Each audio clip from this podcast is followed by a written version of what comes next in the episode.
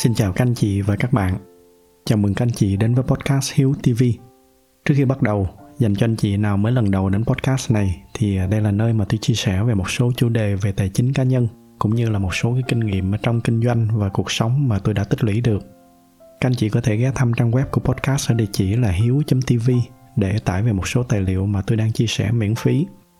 Một lần nữa xin chào các anh chị và bây giờ thì chúng ta cùng nhau bắt đầu cái chủ đề ngày hôm nay trong công việc của tôi thì à, nhiều năm nay nó đòi hỏi là tôi phải ngồi ở cái vị trí phỏng vấn để tìm các cái ứng viên chất lượng cho những công ty mà tôi đang cộng tác. Và có một cái điều rất là quan trọng mà tôi để ý thấy là có nhiều người họ thường hay bị lẫn lộn. Đó là người ta bị lầm tưởng là cái số năm kinh nghiệm nó chính là cái số năm làm việc. Cái việc lẫn lộn này nó không chỉ xảy ra ở phía các ứng viên mà cả ở góc độ nhà tuyển dụng tôi thấy là cũng thường bị lầm lẫn giữa hai cái yếu tố này trong tập ngày hôm nay thì à, tôi sẽ phân tích cho các anh chị vì sao đây là hai cái việc hoàn toàn khác nhau và từ đó để cho các anh chị có thể chuẩn bị tốt hơn cho cái con đường sự nghiệp của mình. Bên cạnh đó, về phía các công ty thì à, cũng sẽ có cái phương pháp để mà tuyển dụng hợp lý hơn. Trước giờ khi mà tôi đánh giá một cái hồ sơ ứng viên nào đó thì à, sẽ có hai cái loại thông tin mà tôi sẽ bỏ qua ngay lập tức.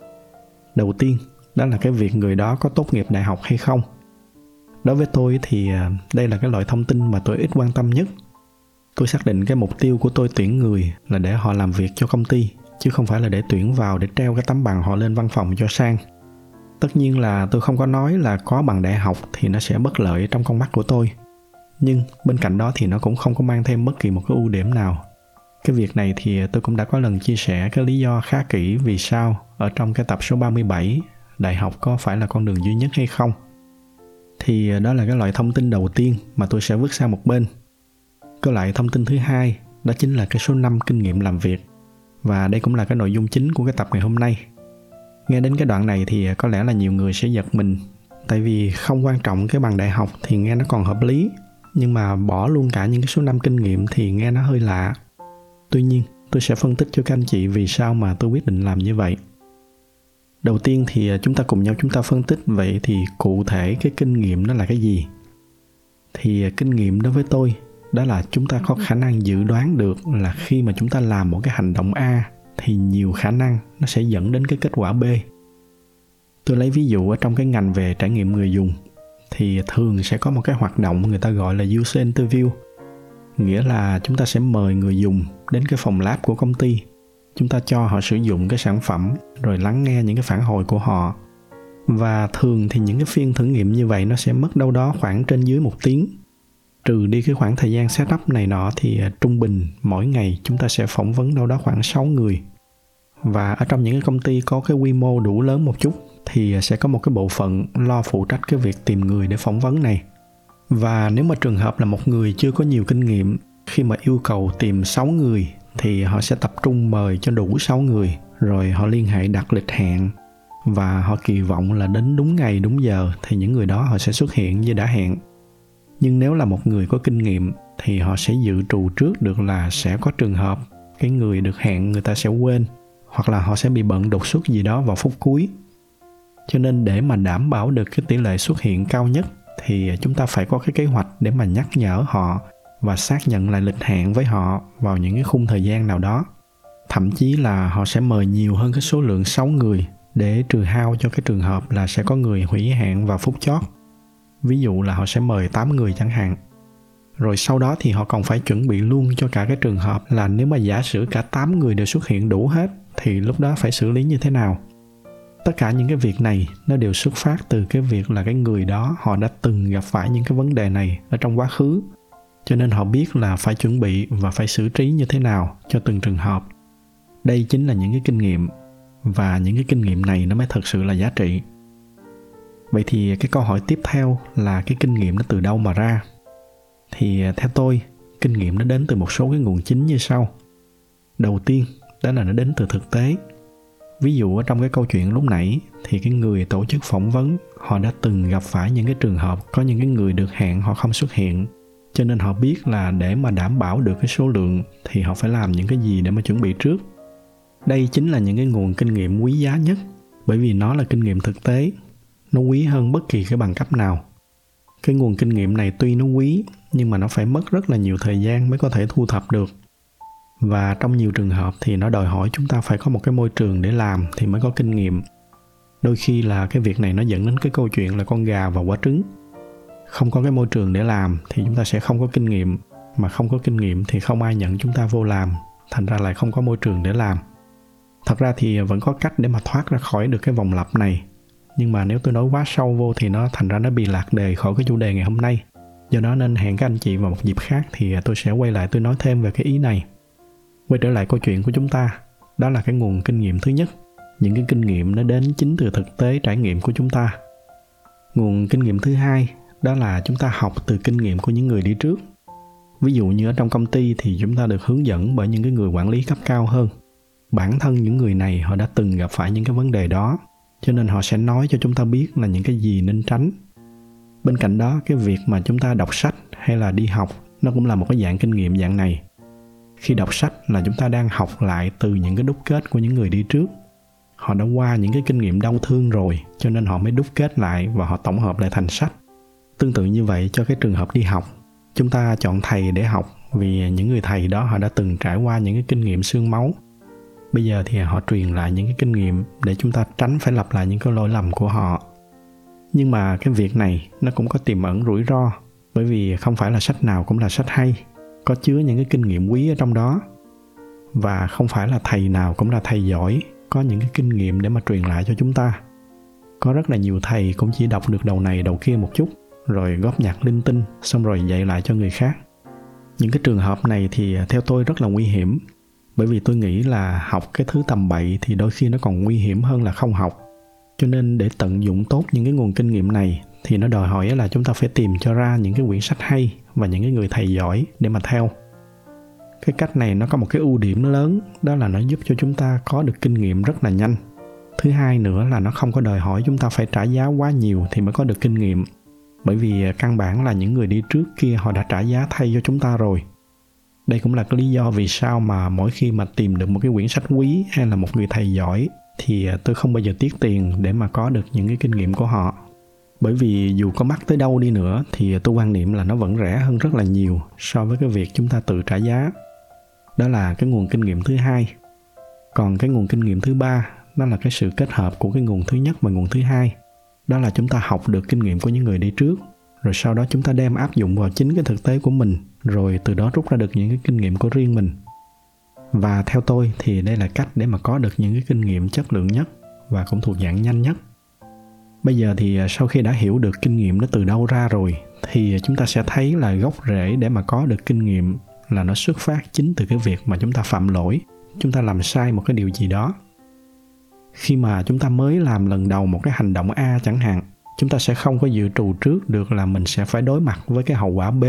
Cho tới khi mà nó xảy ra rồi thì chúng ta mới biết. Và nhờ đó nên những cái lần sau thì chúng ta mới biết là mình nên tránh. Đó chính là những cái kinh nghiệm. Và từ khi mà nhận ra cái gốc rễ này thì nó cũng bắt đầu nó thay đổi cái cách mà tôi quản lý nhân viên của mình và cả cái cách mà tôi phát triển bản thân của riêng tôi đầu tiên là về cái việc nó đã thay đổi cái cách mà tôi đã quản lý nhân viên của mình như thế nào. Đó là từ khi mà nhận ra được cái gốc rễ này thì à, tôi không còn quá khó chịu với cái việc khi mà nhân viên của mình phạm lỗi nữa. Thậm chí, khi mà điều kiện công ty cho phép thì tôi còn có cái xu hướng là tạo điều kiện cho nhân viên của mình phạm lỗi. Bởi vì đó sẽ là cái cách để mà họ có được kinh nghiệm. Và xét cho cùng thì nhân viên càng có kinh nghiệm thì công ty sẽ càng được lợi nhiều hơn nếu mà chúng ta cứ ngại không dám cho nhân viên phạm lỗi, thì họ sẽ không có phát triển được. Và cái lỗi đó nó là một cái lỗi tiềm ẩn. Mà tôi thì tôi có quan niệm là thà để họ phạm lỗi trong cái môi trường có kiểm soát, để mà họ rút kinh nghiệm, còn hơn là để họ phạm lỗi trong những cái trường hợp ngoài tầm kiểm soát của chúng ta. Khi đó thì đôi khi cái hậu quả nó sẽ lớn hơn rất là nhiều. Tuy nhiên, khi mà đã phạm lỗi, thì bản thân cái người nhân viên đó phải có cái phương pháp để mà tổng hợp và rút tỉa ra được những cái bài học để từ đó chuyển hóa nó thành kinh nghiệm. Do đó, tuy là tôi luôn tạo điều kiện để nhân viên phạm lỗi lần đầu, nhưng mà tôi sẽ rất là quan tâm tới cái việc là họ cứ phạm đi phạm lại một lỗi nhiều lần theo cùng một cách giống nhau. Các anh chị để ý là cái đoạn này tôi dùng một cái cụm từ là phạm đi phạm lại nhiều lần theo cùng một cách giống nhau. Cái cụm từ này nó quan trọng là bởi vì cùng một cái vấn đề, có thể đôi khi chúng ta phải thử nhiều lần bằng nhiều cách khác nhau thì mới có thể tìm ra được giải pháp và tôi thì tôi không có vấn đề gì với cái trường hợp đó. Tôi chỉ có vấn đề khi mà họ cứ phạm đi phạm lại hoài một cái lỗi theo cùng một cách. Bởi vì cái điều này cho thấy là người nhân viên này họ không chịu rút kinh nghiệm, hoặc là họ đang chưa có cái phương pháp để mà chuyển hóa những cái bài học thực tế thành kinh nghiệm. Đó là cách mà tôi đã dùng để quản lý nhân sự trong những cái tổ chức mà mình làm việc trước giờ. Còn riêng cho bản thân tôi thì tôi cũng áp dụng tương tự. Tôi luôn tạo điều kiện để cho mình phạm lỗi nhưng mà song song đó thì mỗi khi mà thất bại một cái việc gì đó, thì tôi sẽ luôn luôn cố gắng đào sâu xuống gốc rễ để tìm hiểu cái nguyên do cụ thể là mình đã làm sai ở cái điểm nào. Rồi cái bài học rút ra nó sẽ là cái gì? Thậm chí là tôi còn ghi nó lại một cách rất là chi tiết để mà lưu nó vô cái kho tài liệu cá nhân mà tôi gọi là wiki. Có lần tôi đã nhắc tới cái wiki này ở trong một cái tập trước đây, khi mà tôi nói về những cái kinh nghiệm đọc sách. Dành cho anh chị nào chưa xem cái tập đó thì đại loại là tôi có một cái nơi mà tôi hay gọi đùa là cái tàn thư. Trong đó thì tôi tổng hợp lại hết tất cả những cái gì mà tôi đã rút tỉa được trong quá trình sống và trải nghiệm của mình. Và tôi thấy đây là một cái việc làm rất là hữu ích. Nếu mà có thời gian thì các anh chị nên thử làm thử xem. Từ những cái phân tích nãy giờ thì bây giờ chúng ta vòng lại cái câu chuyện ban đầu. Vì sao mà tôi không quan tâm tới cái số năm kinh nghiệm ghi ở trên CV của những cái ứng viên? Đó là bởi vì với tôi thì à, những cái con số này nó không phản ánh được những cái kinh nghiệm mà cái người đó họ đã rút tỉa ra được trong cái quá trình làm việc có những người họ ghi trên CV là đã đi làm 5 năm, 10 năm nhưng mà cái con số đó nó không có nói được với tôi là trong 5 năm, 10 năm đó họ đã đúc kết được những cái kinh nghiệm quý nào. Có khi là trong 5 năm, 10 năm đó họ chỉ làm đi làm lại một việc duy nhất thì cái lúc đó cái số lượng kinh nghiệm mà họ có được nó chỉ là một kinh nghiệm. Trong khi có những người họ chỉ mới đi làm 2 năm thôi nhưng mà nếu mà họ chịu lăn xả từ đó thì họ có cơ hội họ va chạm và họ phạm nhiều lỗi cho nên họ sẽ rút ra được nhiều kinh nghiệm thì có khi là cái số lượng kinh nghiệm mà họ có được nó sẽ nhiều hơn cái người 5 năm, 10 năm kinh nghiệm kia rất là nhiều. Vậy thì nếu mà không nhìn vào bằng cấp mà cũng không nhìn vào những cái số năm kinh nghiệm, vậy bây giờ tôi nhìn vào cái gì? Câu trả lời đó là tôi nhìn nhiều nhất vào những cái gì mà họ đã làm. Và những cái gì mà họ đã làm không nhất thiết phải là những cái gì mà họ đã làm thành công. Tôi xem những cái gì mà họ làm thành công và những gì mà họ làm thất bại đều có giá trị như nhau. Thậm chí có thể nói là những cái gì mà họ đã làm thất bại đôi khi nó còn có giá trị nhiều hơn đối với tôi. Và đó chính là phương châm chính mà tôi dùng để thẩm định các ứng viên. Nếu là designer hay là product manager thì tôi sẽ nhìn vào portfolio thực tế của họ. Còn nếu là cấp quản lý thì tôi sẽ nhìn vào cái số lượng người mà họ đã quản lý cái cách mà họ đã tổ chức nhân sự như thế nào? Cái cách mà họ hành động khi mà gặp phải những cái vấn đề phức tạp ra sao? Thì à, thông qua cái tập ngày hôm nay, cái thông điệp mà tôi muốn chia sẻ với các bạn trẻ đó là thứ nhất là đừng có ngại trải nghiệm và đừng có ngại phạm sai lầm, bởi vì đó là cách tốt nhất để mà chúng ta có kinh nghiệm. Cái điểm tiếp theo đó là chúng ta phải có cách để mà rút tỉa ra được những cái bài học để mà tránh cho những lần sau. Bất kỳ khi nào mà mình phạm cùng một lỗi hai lần thì mình phải nghiêm túc ngồi xuống để mà xem cái vấn đề nó ở đâu và cái nguyên do vì sao nó lại như vậy. Còn khi mà chuẩn bị những cái cv hay là cover letter thì hãy tập trung hướng vô những cái bài học kinh nghiệm mà mình đã tích lũy được. Về phía người tuyển dụng thì à, chúng ta đừng quá quan tâm tới cái số năm kinh nghiệm. Thay vào đó thì hãy tập trung vào những cái dữ kiện khác để tìm ra được cái khối lượng kinh nghiệm mà họ đang có là bao nhiêu. Tất nhiên là ngoài cái năng lực thì chúng ta còn phải thẩm định thêm về tư cách, về đạo đức và những cái yếu tố khác nhưng riêng với năng lực thì tôi thường dùng cái phương châm này để đánh giá. Và cho tới nay thì nó khá là hiệu quả đối với tôi. Bên cạnh đó thì ở góc độ nhà tuyển dụng, chúng ta hãy cố gắng giữ một cái mindset nó công bằng với những người trẻ. Tất nhiên là những người trẻ, họ sẽ có những cái vấn đề đặc thù của họ. Nhưng mà ở đây chúng ta đang nói về cái phần thẩm định về năng lực.